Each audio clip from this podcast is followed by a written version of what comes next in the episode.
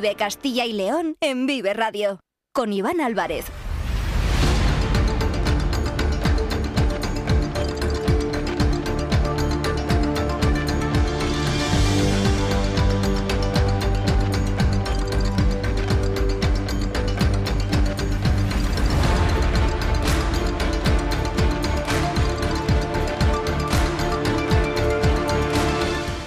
Hola, ¿qué tal? Muy buenas tardes, bienvenidos, bienvenidas a Vive Castilla y León. Son las 2:15 de la tarde, es jueves 8 de febrero de 2024 y vamos en directo hasta las 3 en punto, en esta sintonía, en la sintonía de Vive Castilla y León. Tenemos 45 minutos por delante para contarles muchos asuntos, muchas noticias que son interesantes y que deben saber sobre Castilla y León. Nos pueden escuchar a través de la FM de toda la vida, en nuestra página web www.viveradio.es, en todas nuestras plataformas de streaming y de podcast y en las redes sociales de Vive Radio, con el sonido perfecto de nuestro técnico Ángel de Jesús. Nueva jornada de protestas, nueva jornada de movilizaciones de los agricultores y los ganaderos en toda España y también en Castilla y León. Hoy estaban programadas, estaban convocadas de manera oficial dos manifestaciones, una en Ávila y la otra en Salamanca, bajo el paraguas de las organizaciones profesionales agrarias, de las OPAS.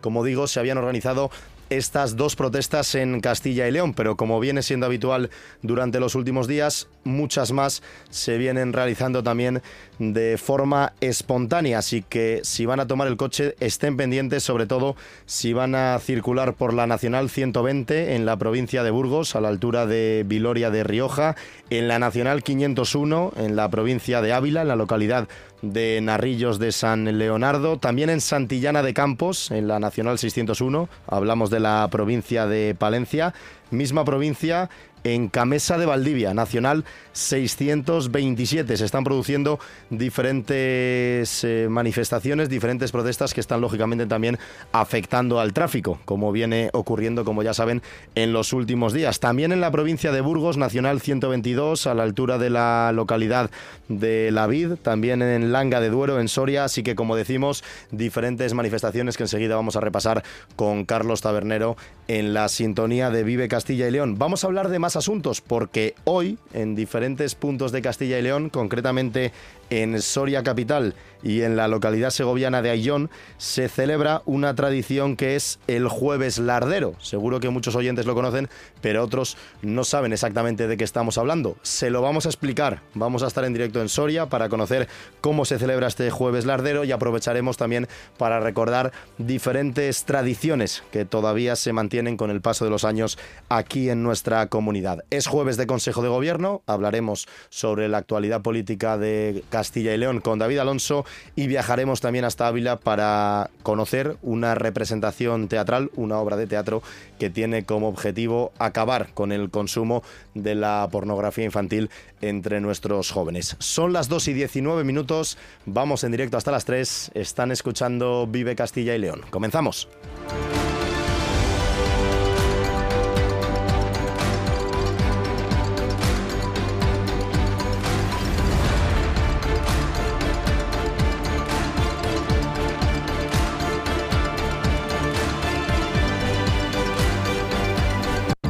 Vive Castilla y León en Vive Radio, con Iván Álvarez.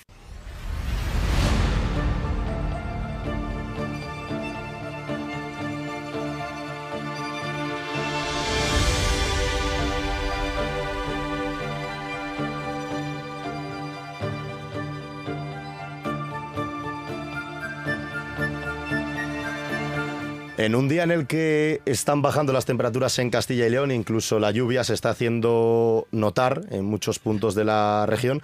Me estaba mirando raro nuestro técnico Ángel de Jesús porque me he quitado la sudadera porque hace calor.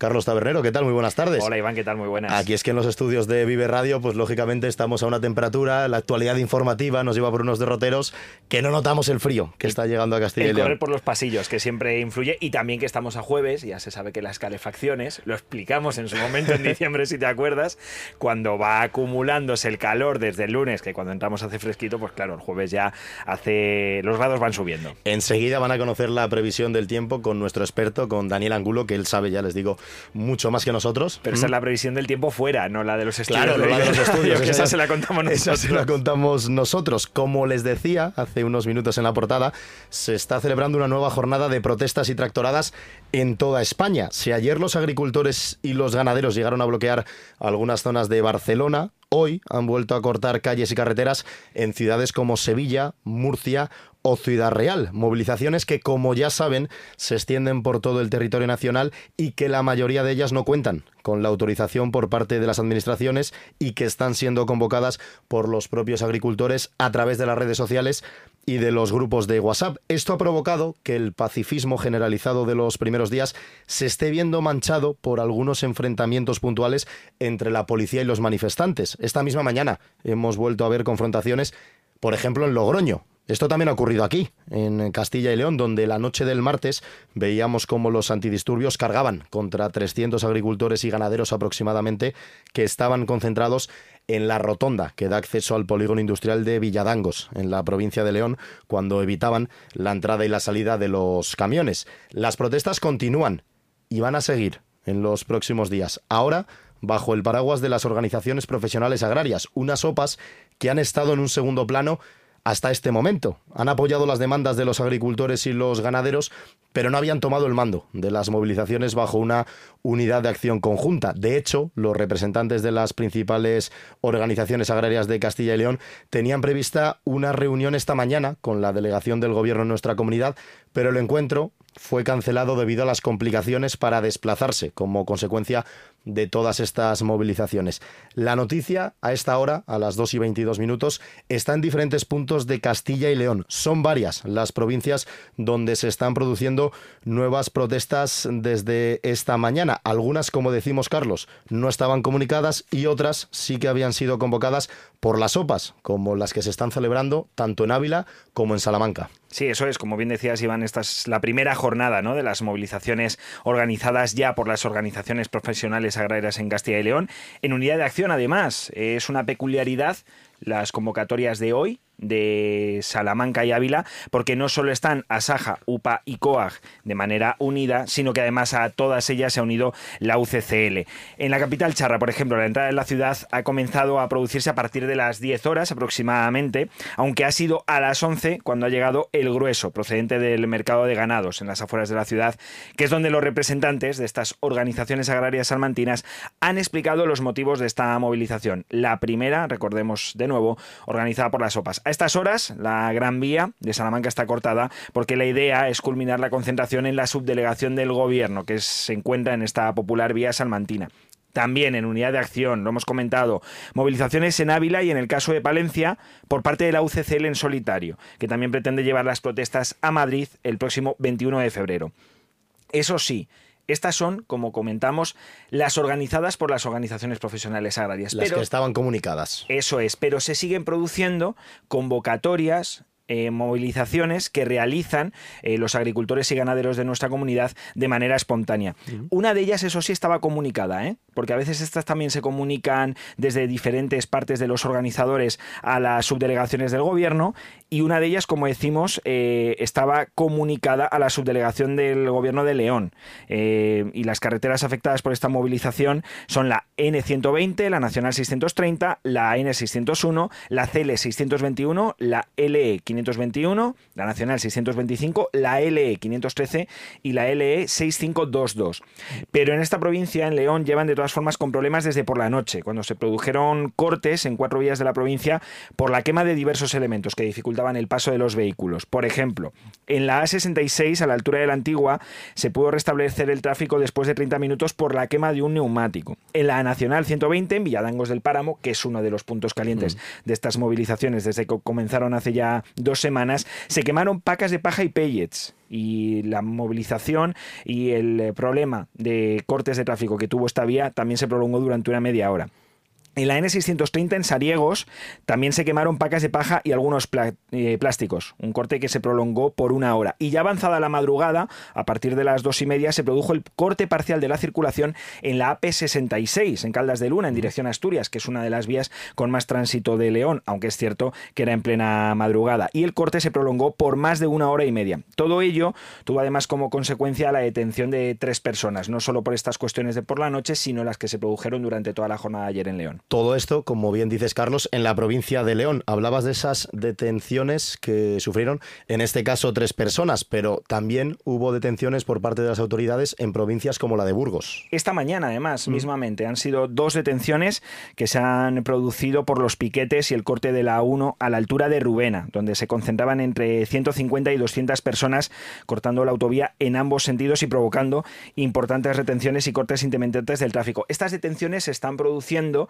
por desobediencia a los agentes de la autoridad, es decir, por enfrentamientos se están produciendo verbales normalmente, eso es, que se están llevando a cabo por alguno de los agricultores y ganaderos concentrados, muy poquitos, al final son 5 detenciones en todos los días que llevan de movilización, pero sí que, bueno, pues por esas protestas verbales que se están llevando a cabo con respecto a los agentes de la autoridad que están intentando controlar estas movilizaciones. Más movilizaciones, si te parece, Iván, y luego ya contamos el minuto y resultado actual. En Zamora hay previsto una marcha lenta en la Nacional 122 a la altura de Alcañices. En Soria se han concentrado unas 150 personas en la estación de servicio del Caballo Blanco, con la intención de bajar en manifestación y caminando al centro de la ciudad. Todo ello, recordamos, sin comunicación, salvo la de León y las organizadas por las organizaciones profesionales agrarias. Y tampoco había comunicación en la concentración de la A231 en Villarreros, en la provincia de Palencia, donde se ha cortado la vía aproximadamente durante 1 hora como prolegómeno de esa concentración convocada hoy por UCCL en la provincia palentina. Este es el balance de las movilizaciones durante la mañana de hoy, pero ahora mismo, a las 2:27, Carlos, ¿cuál es la situación de los cortes del tráfico en nuestra comunidad? Bueno, pues según informa la DGT, las carreteras afectadas en nuestra comunidad por las movilizaciones agrarias de hoy, en este momento, son la Nacional 122, en la localidad de La Viz, en la provincia de Burgos, la Nacional 630 en La Robla, dentro de la provincia de León, en Ávila se encuentra cortada parcialmente la Nacional 501 en Albornoz, y en Palencia son 2 las vías que sufren ahora mismo retenciones por la presencia de tractores, la Nacional 627 en Camesa de Valdivia y la Nacional 611 en Santillana de Campos. Además, de última hora también está cortada la Nacional 122 en Zamora, en San Martín del Pedroso. Pues es importante esta información de servicio para todos aquellos conductores que nos estén escuchando en directo a través de sus vehículos, o también para aquellos que se vayan a echar a las carreteras en los próximos minutos. Estamos hablando de las movilizaciones de estos días atrás, de las que se están produciendo hoy jueves 8 de febrero, pero como ya decíamos, Carlos, hay previstas, algunas de ellas convocadas, otras que se organizarán de forma espontánea también para los próximos días, para las próximas fechas. Sí, porque las concentraciones convocadas por las organizaciones profesionales agrarias se retomarán ya la semana que viene en el resto de provincias de Castilla y León, tras estas 2 llevadas a cabo en Salamanca y en Ávila. Pero las manifestaciones espontáneas no se prevé que paren. Para mañana, por ejemplo, con motivo de la operación salida por los carnavales, se espera que vuelva a haber una fuerte movilización. Quizá, eso sí, no tan grande como la del martes, pero sí que interrumpa la circulación en distintos puntos de nuestra comunidad y en determinados accesos a polígonos industriales y centros logísticos. Así que nuestro consejo, desde aquí, desde Vive Castilla y León, es que si van a desplazarse, que salgan con antelación suficiente por los cortes que se puedan producir. Y el sábado también se espera día de fuertes movilizaciones. Hay que recordar que se celebra la Gala de los Goya aquí en Valladolid y que está prevista una tractorada a la entrada del recinto ferial desde prácticamente primera hora de la tarde. Este lugar es donde se celebra la fiesta del cine español este año. Y por ello puede que, como decimos, haya una importante movilización de agricultores y ganaderos llegados con sus vehículos desde todas las provincias de nuestra comunidad. Se prevé, desde luego, Iván, un fin de semana de movilizaciones del campo. Además, se viene comentando en los últimos días, Carlos, esa relación que pueden tener todas estas protestas, todas estas movilizaciones con la política. Si hay formaciones políticas detrás, si hay determinados partidos políticos que apoyan o que incitan a estos agricultores y ganaderos a que continúen manifestándose, pues en toda España, como estamos viendo, y sobre todo esto ha salido al paso hace apenas unos minutos el vicepresidente de la Junta de Castilla y León. Así es, Juan García Gallardo, antes de comentar esa posible relación de las manifestaciones espontáneas que se están produciendo en el campo con respecto a su formación, a Vox, ha querido en primer lugar apoyar las causas que ha llamado justas del campo en sus manifestaciones.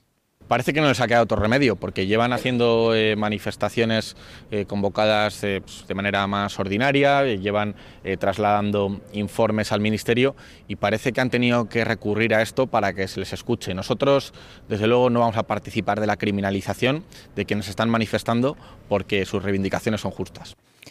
Eso haya dicho. Además, ha pedido no criminalizar estas acciones y escuchar al campo, ya que estas manifestaciones, como dice, se están produciendo por no haberle escuchado anteriormente. Además, ha reconocido que es normal que se establezca una relación entre estas convocatorias y Vox, dado que dice el vicepresidente de la Junta de Castilla y León que su partido es el gran defensor del campo. Le escuchamos. Nosotros lo llevamos reivindicando durante muchos años, en solitario, frente al resto de partidos políticos que están más alineados con esta estrategia de la granja a la mesa, con el Pacto Verde Europeo, con la Agenda 2030 y que nosotros venimos años combatiendo. Entonces, bueno, me parece que es razonable que la gente de manera rápida establezca esa correlación, pero nosotros no tenemos ninguna intención de apropiarnos de unas manifestaciones que nacen de la sociedad civil. Y nosotros simplemente les acompañamos, les escuchamos y queremos estar cerca de ellos para defenderles. Junto al vicepresidente de la Junta se encontraba hoy el consejero de Agricultura, Ganadería y Desarrollo Rural de la Junta de Castilla y León, Gerardo Dueñas, que ha comunicado también a los medios que viajará el próximo 14 de febrero a Bruselas para reunirse con el comisario europeo de Agricultura y trasladar así las reivindicaciones del campo de Castilla y León a las instituciones europeas. Pues esta es la información, esta es la última hora en relación a estas protestas, a estas tractoradas que se siguen llegando a cabo aquí en Castilla y León. Son las 2:32. Seguimos hasta las 3 en Vive Radio. El sector primario en Castilla y León es el protagonista cada mañana en Vive Radio. Desde las 7 y 10 de la mañana, de lunes a viernes, Jaime Sánchez Cuellar te ofrece toda la actualidad informativa relacionada con la agricultura y la ganadería para estar al día. Vive el campo. De lunes a viernes, cada mañana, Vive el campo. Aquí, en Vive Radio. Vive Castilla y León en Vive Radio con Iván Álvarez.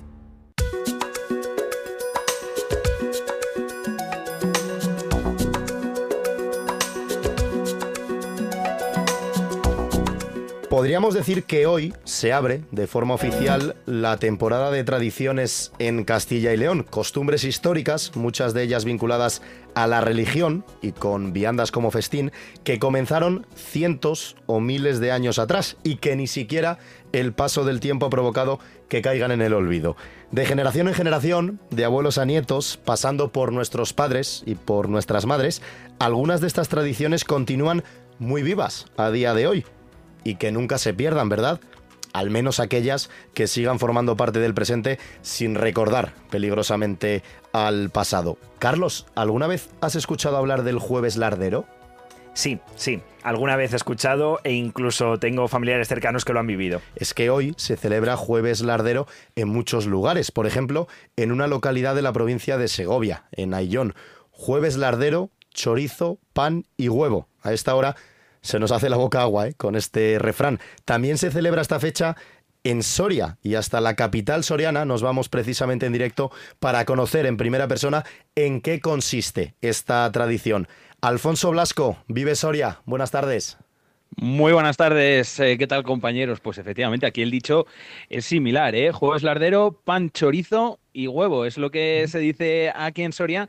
Y bueno, pues básicamente durante esta jornada que ha ido evolucionando también con el paso del tiempo, lo que hacemos todos los sorianos pues es quedar esta misma tarde, desde muy prontito, desde eso de las 7, 7 y media, ya están los primeros turnos llenando bares y restaurantes de Soria para merendar con familia, para merendar con amigos. Luego los más jóvenes, como hicimos nosotros también en su día, ya que hoy es festivo, pues desde bien prontito te ibas al monte a estar ahí allí con los amigos también, pasando frío, porque en estas fechas, pues, os podéis imaginar, ¿no? Aunque ahora está lloviendo, pero seguro que también aquí muy cerquita y en los montes aledaños a la ciudad de Soria hay muchos jóvenes disfrutando de esta tradición, de este Jueves Lardero, que, como bien has dicho, si queréis os cuento un poco la historia y el porqué, que, mira, cuando me habéis dicho esta mañana, hablamos luego del Jueves Lardero, he dicho, venga, estupendo. Digo, me quedo así pensando, yo estaba hablando con unos amigos, digo, ¿de dónde viene este Jueves Lardero? Porque alguna idea sí que teníamos así un poco, y digo, bueno, voy a investigar así un poquito, digo, y luego os lo cuento. Pues lo habéis comentado, básicamente, y podríamos decir lo que es, pues casi como el resumen. Como ya sabéis, el Jueves Lardero, bueno, pues se quedarían 40 días previos más o menos para la Semana Santa, esa cuaresma, ¿no? Que antes, se hacía como forma de penitencia la prohibición de comer carne. Ahora solo pasa los viernes, ¿no? Y estamos hablando del cristianismo. El jueves previo al carnaval, por lo tanto, porque el miércoles de ceniza es el miércoles que viene, el día 14, se aprovechaba pues para eso, para freír uno de los chorizos de la matanza de este año, para sacar esos lomos de la olla, para comer también algún torreno de esos que se han ido curando durante todo el invierno, y se acompañaba pues con unos huevos fritos, ¿no? Unos huevos fritos que hasta ahora además nos está apeteciendo un montón todo esto. Me tenías que haber llamado antes, porque si no, yo no sé qué voy a hacer yo ahora para comer. Seguramente lo sepa y vaya por aquí, por el Jueves Lardero precisamente. Lo vas a celebrar seguro. Hombre, no, por supuesto, ya hemos quedado a las 7:30 de la tarde. Mira, Lardero es muy probable que venga de latín, además, sí, de lardo, que es el nombre que se le da a la manteca de cerdo, ¿no? Es más, la RAE, que hemos estado mirando también, hay un verbo que recoge que se llama lardear, que es un sinónimo de untar en grasa algo para asarlo. Y es más, en inglés, lard, que también significa eso, hace referencia a un producto así como del cerdo, que sea como muy untuoso, ¿no? Entonces yo creo que lo que se rinde es un poco homenaje con todo esto, con este festín previo para coger fuerzas, para ese tiempo, para esos 40 días, para la cuaresma. Y oye, pues yo creo que dijeron un día, mira, ahora vamos a estar 40 días, en los cuales hay que estar así como de vigilia, que no se puede comer carne, pues el jueves de antes nos damos un festín. Y se celebra en Soria y en algunos sitios también de Europa. Bueno, y también muy cerca de aquí, en Aragón también, se come longaniza. En Ayllón, en la provincia de Segovia, en Calatayud. Hemos visto que en muchos países también de Europa, como bien comenta Alfonso Blasco, queríamos ir hasta Soria para conocer de primera mano en qué consiste este Jueves Lardero. Has dicho que has quedado a las 7:30. A las 7 en punto vamos a estar por allí, Carlos, Ángel y yo, para que nos invites a un poquito de chorizo, pan y huevo, ¿vale? Contad con ellos. Nada, eso está hecho. A disfrutar del Jueves Lardero. Alfonso Blasco, Vive Soria. Gracias. Un fuerte abrazo a todos. Pero es que hay más tradiciones aquí en Castilla y León. Por ejemplo, Carlos, en Salamanca, el Lunes de Aguas. ¿Qué es? Hablábamos del Jueves Lardero, que precisamente abre estas tradiciones antes de la Semana Santa, y la que lo cierra por antonomasia es el Lunes de Aguas. Vamos, si te parece, Iván, a contar, por un lado, la leyenda, de dónde viene esa leyenda de por qué se celebra el Lunes de Aguas, que es una tradición popular salmantina que ahora mismo ya es fiesta de interés turístico en Castilla y León, y que rememora, según la leyenda, el exilio extramuros que sufrían las meretrices de la ciudad durante la época de la Cuaresma y la Semana Santa. ¿Qué sucedía? Que cuando llegaba el lunes de Pascua, un sacerdote cruzaba el río para ir a buscarlas a la otra zona de la ciudad, al teso de la feria, y las volvía a traer a la orilla de donde se encuentra el centro histórico, el casco histórico de Salamanca. Eso, en el imaginario, se ha generado como que era una gran fiesta por la vuelta de las prostitutas a la ciudad, y por tanto se celebraba con comida, con una merienda de toda la ciudad a lo largo del río.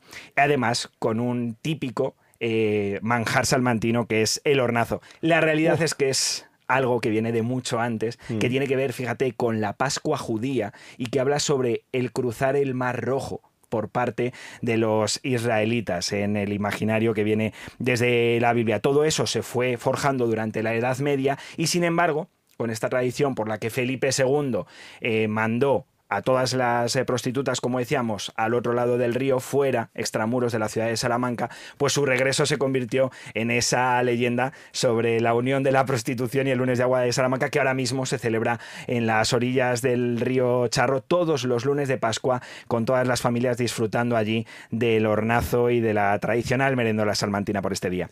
Pues me apunto este Jueves Lardero para ir esta tarde o a Soria o a Ayllón, en la provincia de Segovia. Ese Lunes de Aguas que nos está contando perfectamente en Salamanca. Tenemos a David Alonso ya esperando para contarnos el Consejo de Gobierno de hoy jueves, pero fíjate, David, voy a hablar y le vamos a contar a los oyentes de Vive Radio qué es San Genarín. que se celebra en León y que ya les digo que es una tradición que no va a pasar de moda en muchos años, porque el entierro de Genarín es una de las procesiones englobadas dentro de la Semana Santa leonesa que se celebra cada Jueves Santo. No está reconocida de forma oficial, ya que se trata de una procesión pagana, fruto de la leyenda y la costumbre, donde se recuerda a un personaje de la historia popular de León como fue Genaro Blanco. La historia más aceptada cuenta que Genaro Blanco, Genarín, fue un pellejero, un borrachín y un putero, perdónenme por la palabra, muy conocido en la ciudad durante los años 20 por protagonizar numerosas anécdotas, siempre relacionadas con el alcohol, con las mujeres y con el cachondeo, hasta que la noche del 29 de marzo de 1929, Jueves Santo, falleció en unas circunstancias, digamos, poco ortodoxas y un tanto cómicas. Al parecer, iba el bueno de Genarín dirección a su casa después de haberse pasado bebiendo lujo toda la noche, cuando le entró un apretón. Así que ni corto ni perezoso se puso a hacer aguas mayores a los pies de uno de los cubos de la muralla romana que queda en la calle Carreras. Justo en ese momento pasaba el primer camión de la basura que comenzaba a hacer su trabajo durante la noche en la ciudad de León, con tan mala suerte que el conductor del camión no vio a Genarín y lo atropelló. Después de su trágica muerte, 4 amigos bohemios decidieron recordarle, así que el Jueves Santo de 1930, es decir, un año después de la muerte de Genarín, se juntaron en la Plaza del Grano en León y se dedicaron a ir tasca en tasca bebiendo lujo y recitando poesías cachondas para conmemorar su igualmente pues cachonda vida. Y desde entonces, desde 1930, cada Jueves Santo se celebra en León San Genarín. Pero es que es una tradición, Carlos, que no solo se celebra en León, me refiero. Bajan autobuses, yo tengo amigos de Asturias que bajan el Jueves Santo por la tarde a León y se vuelven o al día siguiente o ya cuando está amaneciendo el Viernes Santo con los autobuses después de pasarse toda la noche de fiesta en León, porque es una procesión que ha ganado esa fama, digamos, con el paso de los años. Los oyentes que conocen León ya saben pues todo el tema del tapeo, de los bares y demás. La gente se concentra, sigue la procesión y es espectacular el ambiente que se forma cada Jueves Santo en la ciudad de León. Pues este me lo apunto porque no lo conocía. Sí conocía la historia, pero no he estado en ninguna ocasión en León cuando se celebra San Genarín, así que de este año no pasa. Este año te voy a llevar a San Genarín, pero es que tenemos más tradiciones. En Palencia, por ejemplo, la romería de Santo Toribio.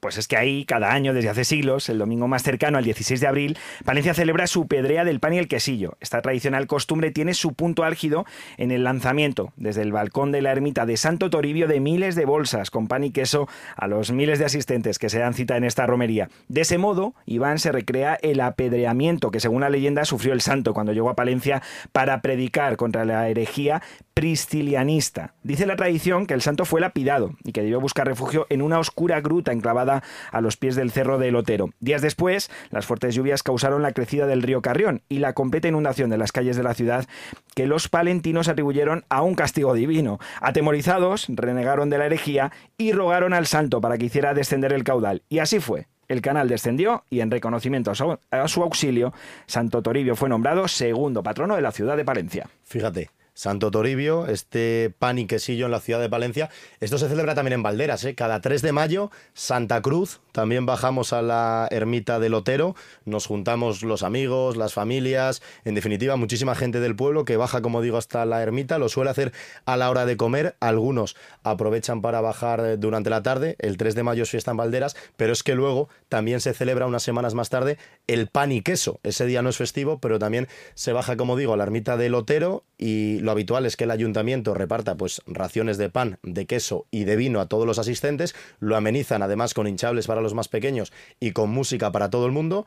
Te coges tu mesa, te coges tus sillas, te coges tu tupper, te juntas con quien quieras, en este caso normalmente con los amigos o con la familia, y a celebrar el pan y queso. Es una tradición que además me perdí durante varios años cuando estaba en Madrid, pero ahora que he vuelto a la tierra, pues no me la quiero perder ningún año. Y hablando de festivos, ahí está el gran truco que se inventó Salamanca con este Lunes de Aguas, porque no entra dentro del calendario de festivos, de los 2 festivos locales que tiene que tener cada ciudad junto a los 12 que se tienen a nivel nacional y regional, pero por tradición, todas las tardes en Salamanca, ciudad y en muchos lugares de la provincia, la tarde de Lunes de Aguas no se va a trabajar. Pues qué bueno, ¿eh? Queríamos recordar todas estas tradiciones de Castilla y León con la excusa del Jueves Lardero, que se celebra hoy tanto en Soria como en Ayllón, en la provincia de Segovia, también en más lugares de España. Pues hemos aprovechado para hacer este repaso por diferentes tradiciones que se siguen manteniendo durante muchísimos años aquí en nuestra comunidad. Seguiremos hablando de ellas, ¿eh? Cuando lleguen las fechas señaladas, seguro que estaremos en Palencia, en Salamanca, en León, en Ávila, en Zamora, en todas las provincias de nuestra comunidad para hablar de todas estas tradiciones. Carlos Tabernero, un gusto, como siempre, compartir estos minutos contigo en Vive Castilla y León. Muchas gracias, Iván, igualmente. 15 minutos para llegar a las 3 de la tarde. Ya se viene David Alonso para hablar de ese Consejo de Gobierno que se ha celebrado como cada jueves. En Vive Radio tienes una cita con Robin Cutsi de lunes a viernes, desde las 6 a las 8 desde de la tarde. 6 a las 8 de la tarde. Vive la música. Vive la música. Vive los éxitos. Vive los éxitos. Vive el recuerdo. Vive el recuerdo. Vive Radio con Robin Cutsi. Donde vive tu música. Vive Castilla y León en Vive Radio. Con Iván Álvarez.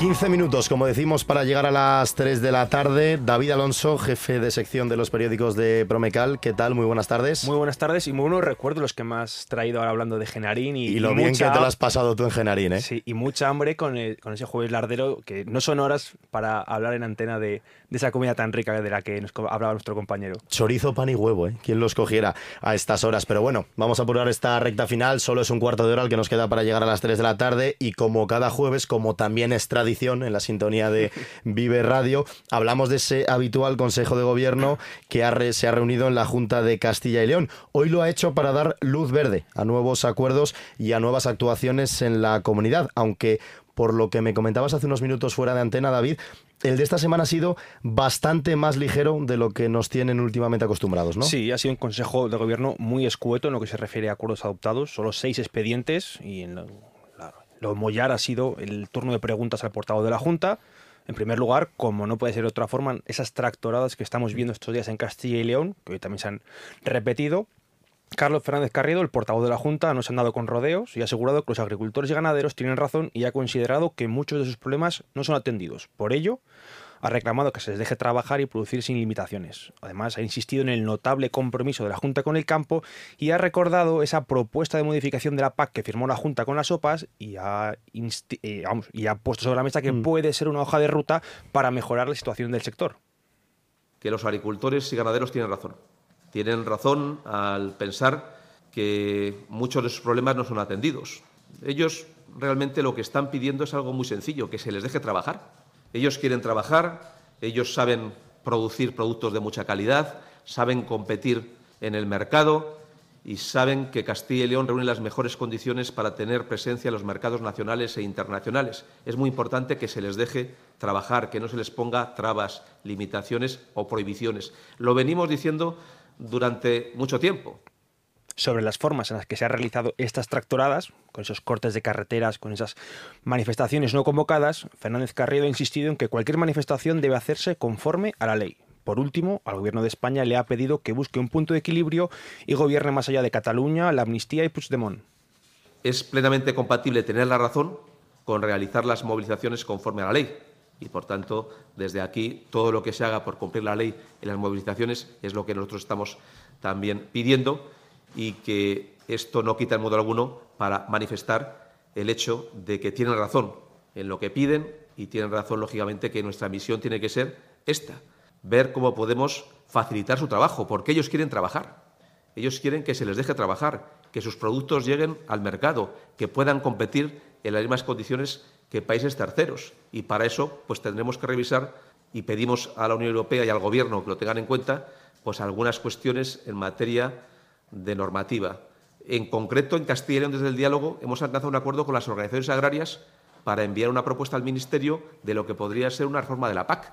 Apoyo a los agricultores y a los ganaderos, pero siempre dentro de la legalidad. Esa es la postura de la Junta de Castilla y León ante las protestas de estos días. Lo hemos escuchado en la voz del portavoz, Carlos Fernández Carriedo, y también en palabras del vicepresidente de la Junta, por parte de Vox, Juan García Gallardo. La rueda de prensa de hoy también ha servido para conocer si lo ocurrido ayer en el Senado, David, ¿tendrá impacto o no en el presupuesto de la comunidad para este año? La Junta de Castilla y León no trastoca su hoja de ruta en la aprobación del presupuesto de este 2024, después de que ayer el PP tumbara en el Senado la senda de déficit del Gobierno.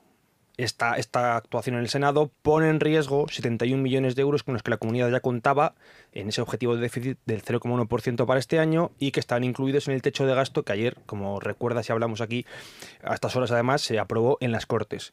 El portavoz y también consejero de Economía ha señalado que la idea de la Junta sigue siendo la de presentar en este mes de febrero el presupuesto para 2024 y, como en otras ocasiones, ha vuelto a criticar el reparto que había fijado el Gobierno central para el déficit, donde de cada 100 euros, 97 son para el Estado y solo 3 para el conjunto de las autonomías.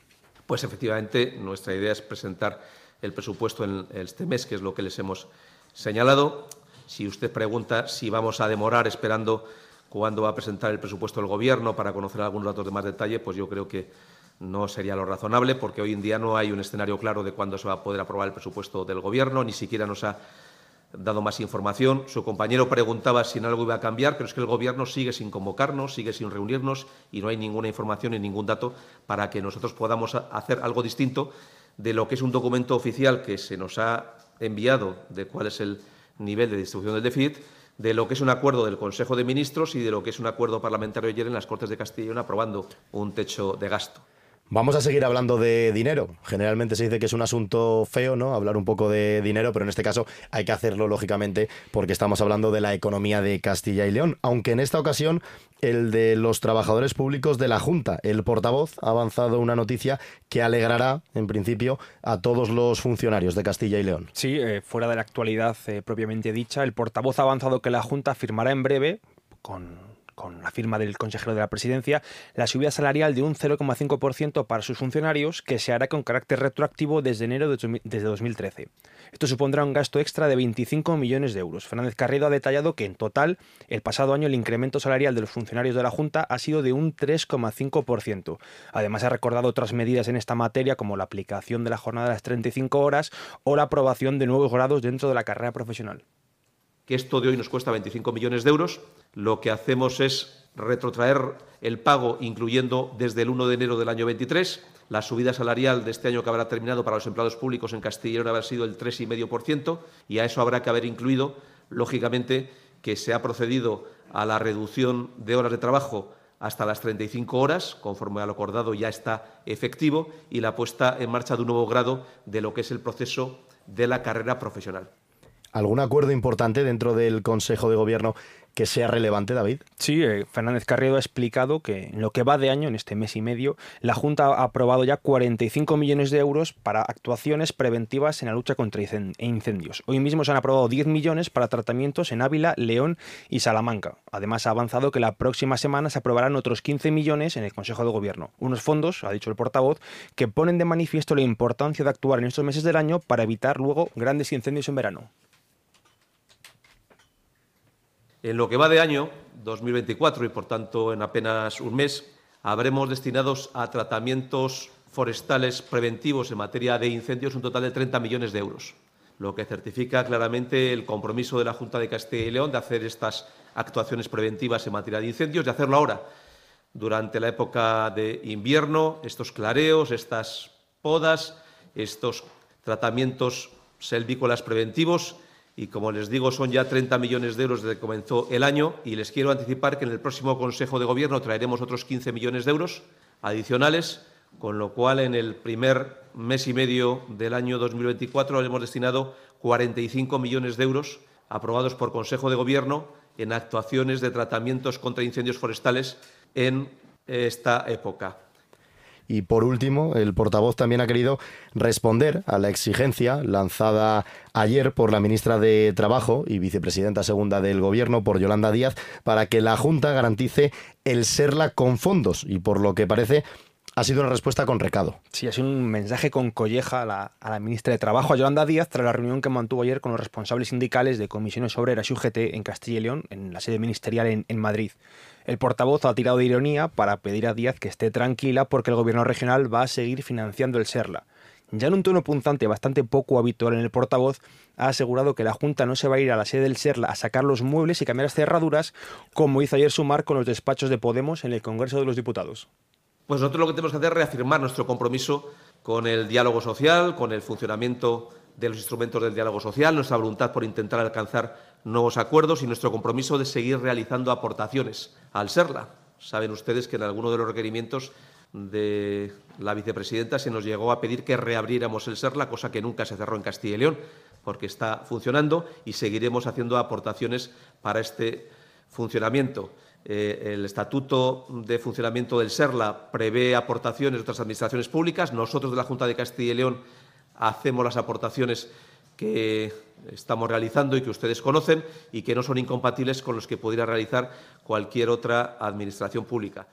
La ministra que ayer se refería directamente tanto a la figura del presidente de la Junta, Alfonso Fernández Mañueco, como del líder del Partido Popular a nivel nacional, Alberto Núñez Feijóo, con ese abandono, según decía ella, del Serla aquí en nuestra comunidad. Y tenemos algún apunte más sobre lo que ha deparado el Consejo de Gobierno de hoy. Sí, como te he dicho, eran 6 acuerdos. Uno ya te lo he explicado, que son los tratamientos silvícolas. También se ha aprobado 2,3 millones de euros para rehabilitar energéticamente el edificio Virgen de la Esperanza de Palencia. Se ha declarado de utilidad pública y urgente ejecución la concentración parcelaria de la iniciativa privada de Zayas de Torre en Soria. Y se han aprobado 24 millones de euros para el suministro de gas en los centros de Sacil en toda Castilla y León. Pues esto es lo que ha deparado el Consejo de Gobierno de hoy, jueves, día 8 de febrero. David Alonso, compañero, muchísimas gracias. A ti, Iván, un saludo. El jefe de sección del área del Grupo Promecal, de todos los periódicos, que nos trae como siempre esta información del Consejo de Gobierno y también del Pleno de las Cortes de Castilla y León. Lo hemos tenido aquí durante toda la semana. Vamos a apurar esta recta final conociendo, como siempre, como cada día, la información meteorológica, la previsión del tiempo. Daniel Angulo, buenas tardes, compañero. Hola, muy buenas tardes, Iván. Muy buenas tardes a todos, amigos oyentes de Vive Radio. Hoy hemos amanecido con frío, pero menos que ayer. Así vamos avanzando. Y mañana también amaneceremos con menos frío que hoy. Ha habido algunas heladas, pero ya menos intensas. Fuera de lo que son las capitales de provincia, en Cuéllar han amanecido con 3 grados bajo cero. También en Sardón de Duero, en la provincia de Valladolid, ahí entre León y Valladolid, han tenido 2,6 bajo cero. Y en Ucero, en esa localidad tan bonita, situada en pleno corazón del cañón del Parque Natural Cañón de Río Lobos, pues han tenido 2,6 bajo cero. En capitales de provincia destaca Palencia, donde han llegado a tener 3 décimas bajo cero, y en el resto pues han estado por encima de los 0 grados. 2,2 ha sido la mínima en Burgos, 0,4 en León, 6 grados de mínima han tenido en Zamora, 6 grados también casi en Salamanca, 6,4 han tenido en Ávila, 2,3 en Segovia, 3 grados redondos han tenido en Soria y 3,3 en Valladolid. Y lo que hemos visto es que hoy ya hemos empezado a notar los efectos de esa gran borrasca, de esa extensa zona de bajas presiones, la borrasca que ha recibido el nombre de Carlota y que va a dar que hablar en el tiempo en los próximos días, en el tiempo de Castilla y León. Hoy, como digo, ayer, a pesar de que tuvimos una tarde tranquila sin viento, en la madrugada ya empezaban a entrar los vientos de componente suroeste, empezaba ya las nubes a afectar al oeste de Castilla y León, extendiéndose ya durante la madrugada y durante toda la mañana al resto de las provincias. Y esperamos lluvias esta tarde que afectarán sobre todo a León, Salamanca, Zamora, pero en principio van a ser débiles. Luego al final de la tarde incluso también por Palencia va a llover algo, por el norte de Valladolid, e incluso esperamos algunas lluvias en Burgos. En el resto muchas nubes, no vamos a ver el sol, vientos de componente suroeste moderados todavía y una jornada en la que las temperaturas pues van a rondar los valores máximos entre los 10-11 grados que van a tener en Burgos, 13-14 por Zamora y por Salamanca.